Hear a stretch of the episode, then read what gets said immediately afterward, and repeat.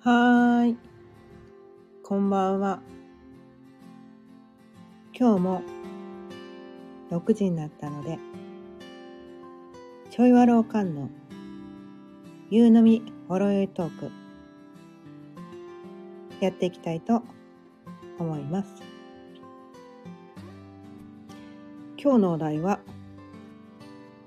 コントロールを手放すというお題でお伝えしていきたいと思います。まああの過去の私はですね、まあ以前の私はですね、めちゃめちゃこういろんなことをコントロールしようと必死で頑張っていました。めちゃめちゃ必死で頑張ってました。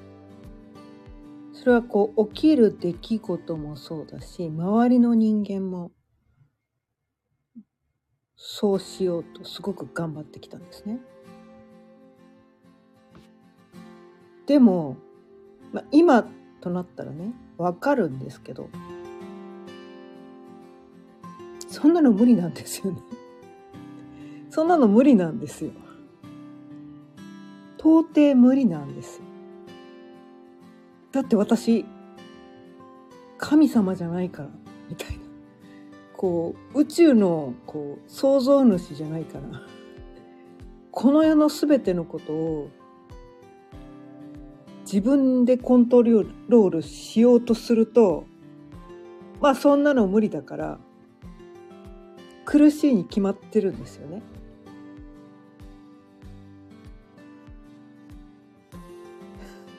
でもそれをやろうとしてたからこうなんかこう辛くて毎日生きてるのはねこう、まあ、楽しいこともいっぱいあったんだけどなんか思い出にならないこともたくさんあってこうモヤモヤもたくさん抱えてたわけなんですよ。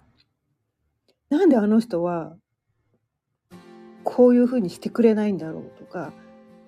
なんで世の中はこうなってないんだろうみたいな。で私が何とかしなきゃみたいな妙な使命感みたいなのがあって。でこう自分がね必死でこういろいろねこうこれが正解だみたいなことをめちゃめちゃこう学んであ多分これが正解だみたいなことを自分でね勝手にそう思思い込んでただけなんだけど。でこれが正しい。っていうのをこう周りの人にねこう伝えて「あなたは間違ってる」みたいな「あなたは間違ってるから私のこの意見が正しいんだからあなたはこの私の意見を採用するべきだ」みたいな、ままあ、言葉はねちょっと人によってこう違うけど。なんかさも自分のこのね意見とか考えがさも正解であなたは間違ってるっていう態度でいろんな人にこうね接していたわけなんですよ。でどどどっかねこう私は分かっていて他の人は分かってない。で私はどっかでこう他の人より一歩進んでて私は優れてるってどっかで思いたかったんですよね。こう優越感に浸りたかった。で他の人こう見下してるみたいなね。そういうすごい下水人間だったわけなんですけど。まあそれをやってたから人は離れていきますよね。どんどんいろんな人が離れていった。なんでなんだろうと思いましたよね当時はね。私は正しいことを言っててせっかく正しいことを教えてあげてるのになんでみんな離れていくんだろうって。あそっか。私のこの正しい意見があの人は頭が悪いからわからないんだみたいな なんかそういう妙な理屈を自分でねつけて。そっかそっか。あの人はバカだから私のこのねこの高尚なこの頭のいい人しかわからない。この考えが理解できないんだみたいな。なんかそういうこうね今考えればねめっちゃなんかこうはなんなんだろう。最低の人間ですよね みたいななんかそんなことをねやってたわけなんですよ。でもねそこを最近ねいろいろねこう精神的な学びをいろいろしててもうねそういう自分にね気づいたわけなんですよね。まあ、昨日と同じような話になっちゃうかもしれないけどもうほんと自分マジ最低やん私みたいな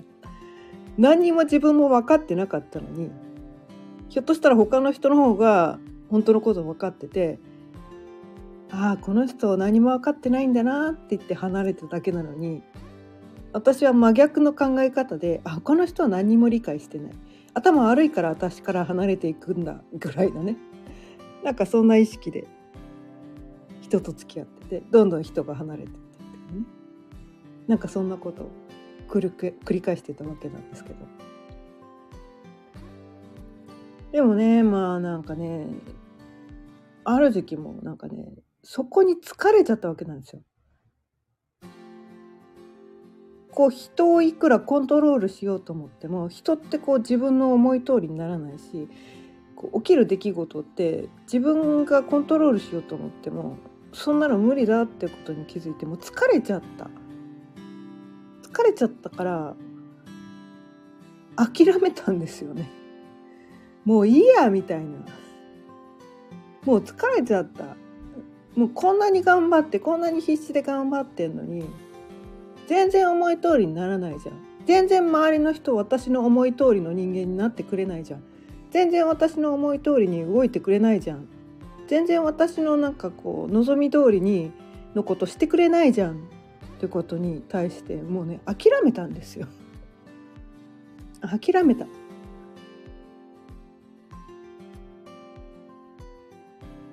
でもういいやみたいな。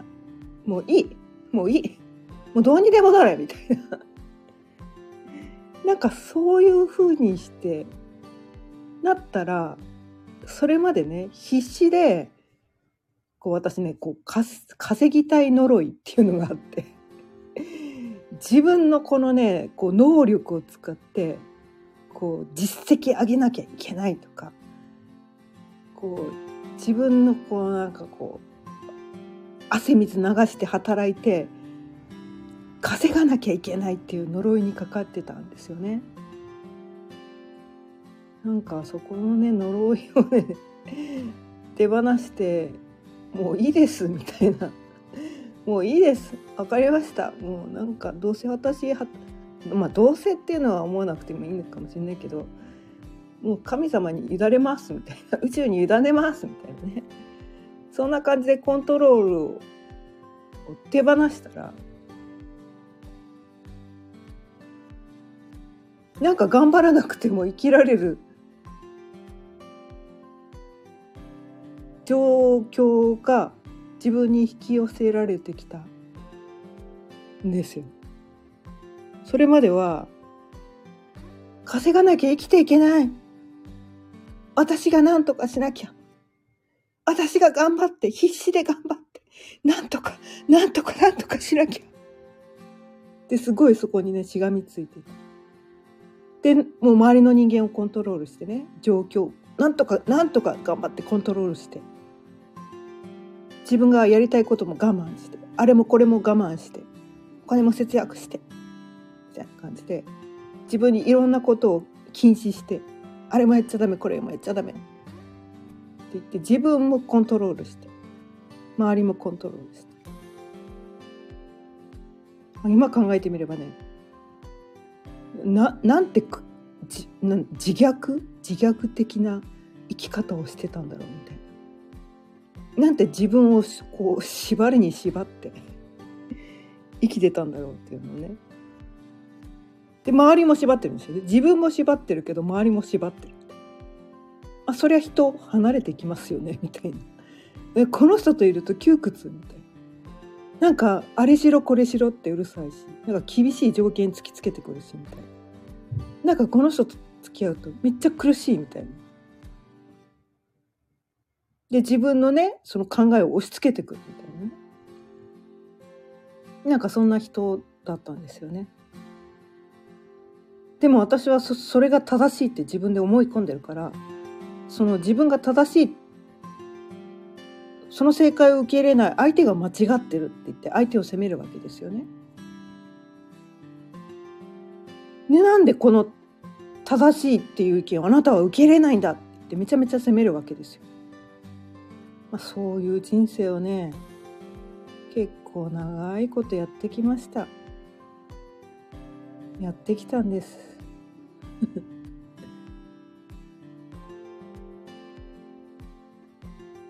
なんか今思うとね何やってたんだろう私みたいな。うん本当マジ思いますでもなんかです当時は必死だったんですよこんなに私が頑張ってあなたのために良かれと思っていろんなアドバイスをしてあげているのになぜあなたはこの意見を受け入れないみたいな。なんかそこに対してもう必死で生きてたんですよね。たから見てればもうなんかこうこ滑稽としか言いようがない人生。今思えばね。今思えばもう滑稽としか言いようがない人生を私は送ってたわけなんですよ。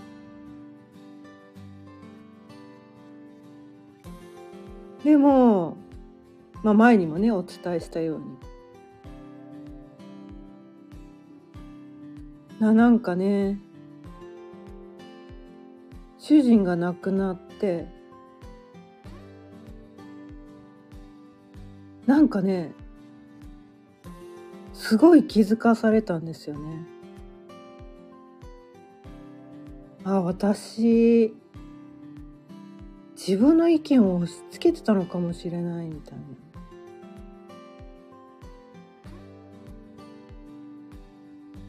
でもねなんかこうなんだろうそれをなんだろう面と向かってねお前間違ってるって言える人だったらよかったのかもしれないけどそれが言えなかった人なんですよね多分主人はね。でももうどうしようもなくなって命を絶っちゃったのかなって思うとちょっとね申し訳なかったなってすごく思うんですけど今ではね。まあでもこうなんだろう命を懸けてその大切なメッセージを彼は私に伝えてくれたのかなって思うんですよね今ではね。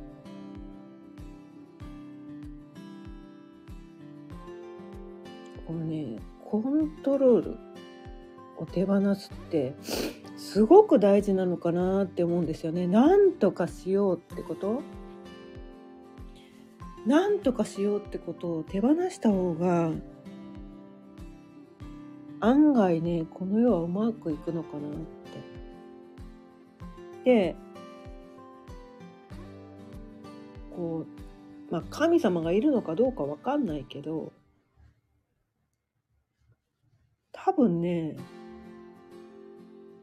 こうコントロールを手放してコントロール手放すってね結構怖いんですよね。だってその先こう自分が何とかしようって必死で頑張るのを手放しちゃったらひょっとしたらこう食べていけなくなるかもしれない。命を続けることができなくなるかもしれない。周りの人に迷惑かけちゃうかもしれないっていう恐れがすごくあるんですよね。そのコントロールを手放そうそれまでだってこうなんとかな毎日こう食べていくために必死で管理しなきゃいけないっていうのを頑張ってたわけですからもうめっちゃ節約してこうなんだろう将来のなんかこうビジョンをこうなんかこう何年後にこれをして、えー、って言ってなんかこう毎日毎日のこうスケジュール管理をがっちりしてみたいな。えー、ひょっとしたらねもう生まれ持った性格でそれがうまくいく人もいるかもしれないけど私はねそういう人じゃなかったんだってことにある時気づいて。で生きてるのがなんせもう毎日苦しかったんですよ。なんせ苦しかった。で苦しい理由が分かんなかったんですね。自分でなんでこんな苦しいんだろう。私ちゃんとやってるのにこんなに頑張ってやってるのに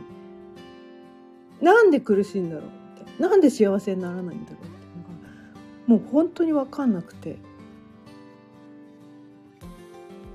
でもなんかねそういろいろねいろんなこう占いみたいな性格診断みたいないろいろやっていくうちにどうやら私はそんなにこうなんていうのかな完璧に管理ができる人間ではないみたいな。どっちかっていうと毎日こう自分が楽しいことを追求して適当に生きてる方がどんぶり感情で適当に生きてるような人だったはずなのに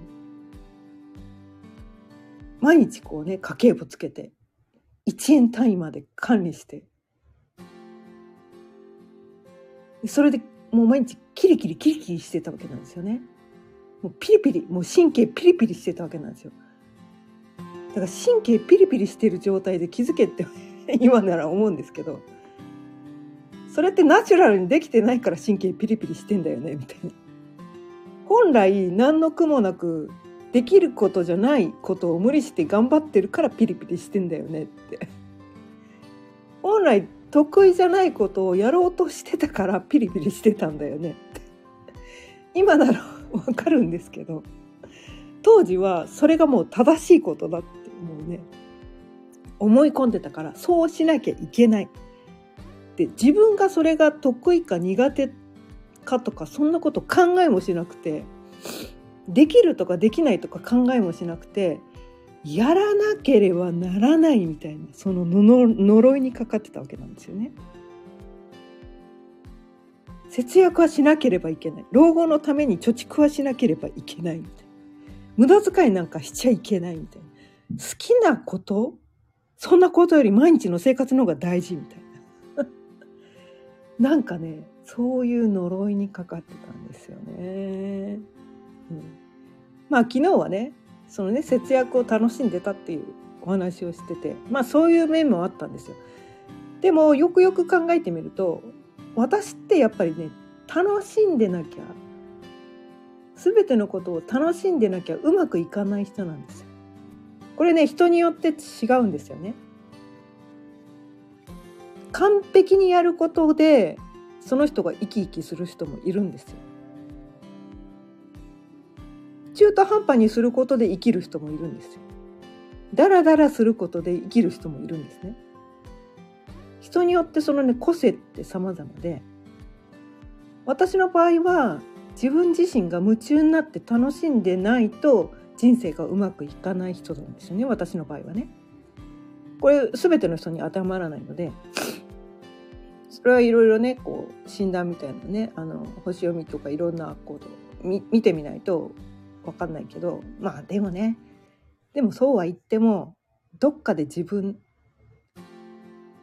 どっかで気づいてるはずなんですよ皆さんねこの聞いてくださってる方もかでねうすうす自分でも気づいてるんですけどでもただ私の場合だとねただた楽しんでるだけって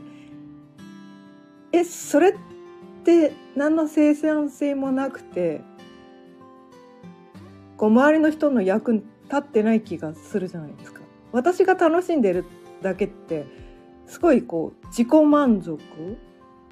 な感じがしてどっかでなんかこう罪悪感があるんですよね。うん、まあそういうふうなね日本の教育がそうだからこうみんなの役に立たなきゃいけないとかみんなに迷惑かけちゃいけないとか遊んでちゃいけないとか楽しいことだけやってて人生うまくいくほどそんな人生甘くないみたいなそういう呪いがあるわけなんですよね。特に日本。だからそれを自分にずっと禁じていた。禁じていた。禁止していただからもう家族に対してもこうカリカリキリキリしてて旦那に対しても文句ばっかり言って冷たく当たってもう家族の中が冷え切ってたわけなんですよね。で今こうね当時を客観的に振り返ってみればそう自分らしく生きてなかったからそうなってただけなんだみたいな。もうちゃんとしなきゃとかそんなの手放しちゃって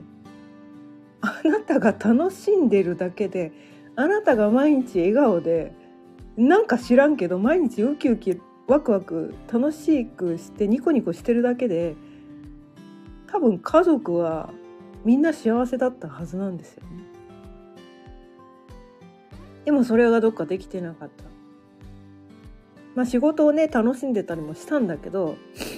でも家に帰ってくるとねこうもう家事を必死で完璧にやんなきゃみたいな感じでキリキリカリカリしててそれを手伝ってくれない周りの人に対して文句ばっかり言ってたわけなんですよ。私はこんなに頑張ってるのになんであなたは手伝ってくれないの？とか。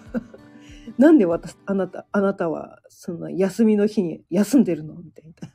私は休みの日も一日中家事ばっかりしてて全然休めないんですけどみたいな。なんかそういう感じで怒りをぶちまけてたわけなんですよね。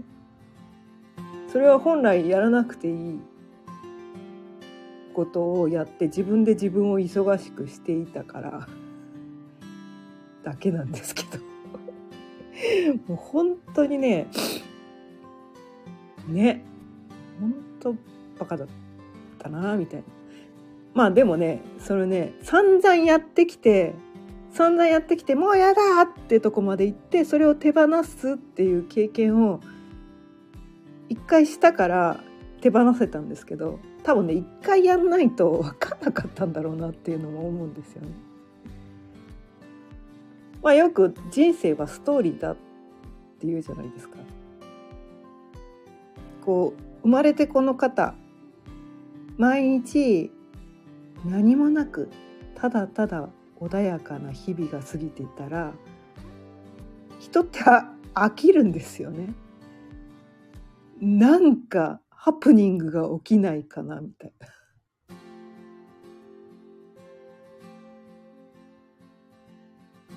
まあ映画映画ってあるじゃない映画映画ってストーリーなんですよねあれね。それ多分なんか映画が始まって最初から最後まで夫婦で手つないでニコニコ笑って幸せですねってただ言ってるだけの映画をずっと見てたいかっつったら多分そんな映画誰も見たくないと思うんですよ。もう始まって2分とかで多分飽きると思うんですよね。なんだよこの映画つまんねえみたいな。えこれだけかよみたいな。そのなんていうのアップダウンねえのかよみたいな。こうなんていうのかなどん底に落ちてそこから這い上がったりとかこうダメダメだった人が夢を叶えたりとかなんかこういろいろ紆余曲折人生に迷いながらも最終的にハッピーエンドになるっていうそこをみんなみんな見たいから映画を見るわけじゃないですか。で人生も全く同じなんですよね。なのにそのなんかこうアップダウンが本当は味わいたくてこの世に生まれてきたはずなのに自分でコントロールしてそのなんか何事も起こらないようにしようと自分でこう全てのことを管理してこう何のこうなんていうのかなあのそういうこう悩みをなくそうと頑張ってみたりこう目の前に起きてる問題をなくそう何のこう悩みもなくそうってすればするほどこうドツボにはまるというかこうそこにとらわれてしまってそこから一歩も先にストーリー展開していかないみたいななんかそんなところにとらわれちゃったりするんですよね。まあでもね、まあ、みんなそうなのかなって周りを見てると思うんですよねいろんな人を聞いてると思うんですよ。みんなコントロールしようと思ってるなみたいなまあ私もそうだからねまあそうそう言ってる私も今現在でもふと気づくとこうあまたコントロールしてようと思ったみたいしてようとしてたっていうのをねどっかで気づいたりするんですけどそれがなかなかできないのが人間なのかもしれないけどまずは気づくとこ、うん、気づくことが大事なのかなみたいな。あ今コントロールしようとしてた。手放そう。で気づけないと手放せないんですよね。そう。まず気づくことから手放す。でもなんかこうねすぐなんかとらわれる。それが人間なんです。なんかまたなんかそう自分で何かをコントロールしようとしてた。でそれを手放す。であとはねもう一つの観点で言うと全てをコントロールしようと思ったら思いがけない素晴らしい体験はできないわけなんですよね。思いもよらない体験。人生ってこんなことがあるの？こんな展開になるんだ。そこが体験できないってやっぱり人生多分楽しくないと思うんですよね。感動がないと思うんですよ生きてて。映画で言うとそのねストーリー展開ああはいこうこうなってああこうなってねはいこうなってはいはいはいありがちだよねっていう映画楽しくないですよね全然よくあるよねこういうストーリーみた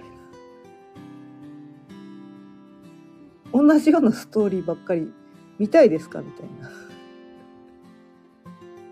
この先の人生の予想が明日何が起きて明日のごあの夕飯のメニュー全部分かって明日何が起きる。1年先10年先全部もうストーリー全部決まってたらこの先生きるの本当にあなた楽しいですか？みたいな。なんかそこをね考えてみるとねはって気づくと思うんですよね。あひょっとしたらコントロールしない方がワクワクドキドキできるのかも。明日何が起きるんだろう。これもひょっとしたらね性格によって生まれ持った性格によって違うのかもしれないけど50年先まで全部あのスケジュール通りに動く方が幸せって人も世の中にはいるのかもしれないけど。でもそれ無理です。3年前。3年前ね。今のこのねコロナ禍になる。想像できましたか？できてないよねみんな。みたいな。こんな世の中になるなんて。誰も思ってないよね。コントロールなんかできないよ。いつ何時どんな病気が入るかなんて人間にはコントロールできない。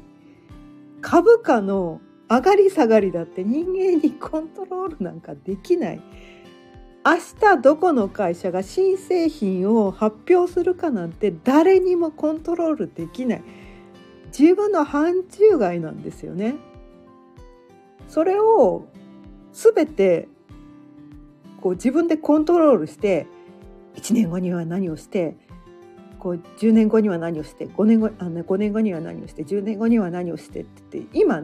なんかすべ全てのスケジュールをかっちり決めたとして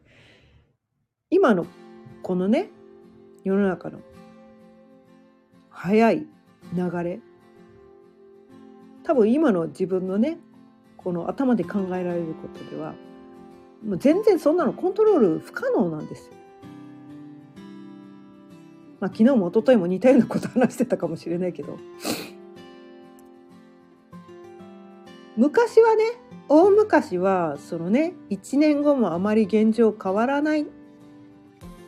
ていう時代だったらそのね将来設計みたいなのをかっちり決めて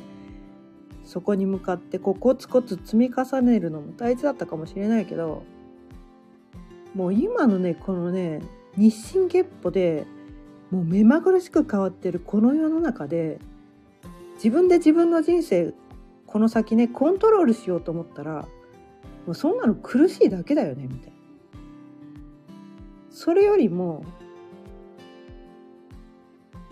毎週毎週の自分のそのななんか感情とか意識まあ感情はなかなかコントロールしにくいんだけどどこにフォーカスするかっていうその意識の持ち方はコントロールできると思うんですよね。どこにフォーカスするかフォーカスの視点みたいなところがコントロールできる。で自分が幸せになるために今どこにフォーカスしたらいいのかっていうのは多分コントロールしようと思えばコントロールできると思うんですよね。でそのフォーカスしたところで感情が動くわけなんですよ。マイナスなところにフォーカスしたら感情はもう落ちるの当たり前ですよねかといってこのまあねこれもね昨日言ってたのと同じようにそのマイナス面は一切見ない。プラス面だけ見てなんていうのかなこうなんていうのかな、えーと、目を背けるっていうのはまた違うんだけどマイナス面マイナスな側面も今現状の世の中では起きてるっていうことを認識しつつもね認識してあ世の中ではそういうことが起こってるのねっていうのを認識しつつもでも私はこっちを選択するみたいな。そういうことかな。こっちを見て生きていきたいみたいな。目を背けるんじゃなくてこっちをこうね見ていきたい。こういうようなこう人の笑顔を見て生きていきたい。こうなんていうのかな目をつり上げて怒り狂ってる人とか戦争してる人たちにフォーカスしてこう感情がこうねなんか不安になってこうこれから先どうなるんだろうって自分の感情を不安になってしまう毎日を不安な毎日を過ごしたいのかそれともそのね戦争が起きてるとか世の中が現状がなんかこう不安な要素もあるけれどあるっていうのを認識しつつねそこから目を背けるとそれはそれもまた違うのかもしれないけどそれは起こってる。それは起こってるんだけどでも私はこっちの感情を選択するみたいなそういう思考のねフォーカスの視点を選択して生きていく。で自分で自分を幸せにしてあげるみたいなね。だなんていうのかな。起こる出来事とか他人はコントロールできないんだけどそのね自分がどこにフォーカスして生き生きていくのかっていうそこのコントロールはしてもいいのかなって思うんですよね。うん、自分がどういう感情を持って生きていきたいのか。毎日どういう感情を感じて生きていきたいのかっていうそのフォーカスの視点は多分コントロールした方がいいんですよ。だから全てのコントロール手放しちゃうともう自暴自棄みたいになっちゃうから。そこはする必要ないのかなと思うんですけど。でもね起こる出来事とか他人をコントロールすることを手放すとすごくね何て言うのかな。で感情自分のね思考感情をまあ、感情はコントロールできないからね。思考ですね。フォーカスの視点、うん、自分がどういう風にして生きていきたいのかって。なんかそういうところにこう思考を向けていく、うん、まあフォーカスで視点っていうんですかね。視点。視点をどっちに向けるのか。視点を嫌なものばっかり見てる。もう実際目で見ることですよね。目に入れる情報耳で聞く情報をどういう情報を取り入れるのかなってそれがフォーカスってことですよね。で不安な情報ばっかり見て自分の感情を不安にするのかそれともこうね自分がこう見て気持ちのいい状況あの情報を手にととあの取り入れてこう自分をね幸せにしてあげるのかねもうただそれだけでその人が日々不幸な人生を生きてるのか幸せな人生を生きてるのかっていうのは、まあ、自分が自分が 作ってるよねって、うん、ただそれだけなのかなって思ったりします。ということで今日も30分過ぎたのでそろそろ終わりにしたいと思います。このコントロールを手放すっていうのね。起きる出来事。周りの人のコントロールを手放す。人を変えようとしない。状況を変えようとしない。でも自分のフォーカスする視点、うん、自分のね見るもの聞くもの。はコントロールできるんだよ。っていうね。なんかそういうことをお伝えしていきました。毎日夕方6時からだいたい30分ぐらいその日のテーマを決めてお伝えしています。今日も聞いていただいてありがとうございました。また聞いてくださったら嬉しいです。それではまた明日。さようなら。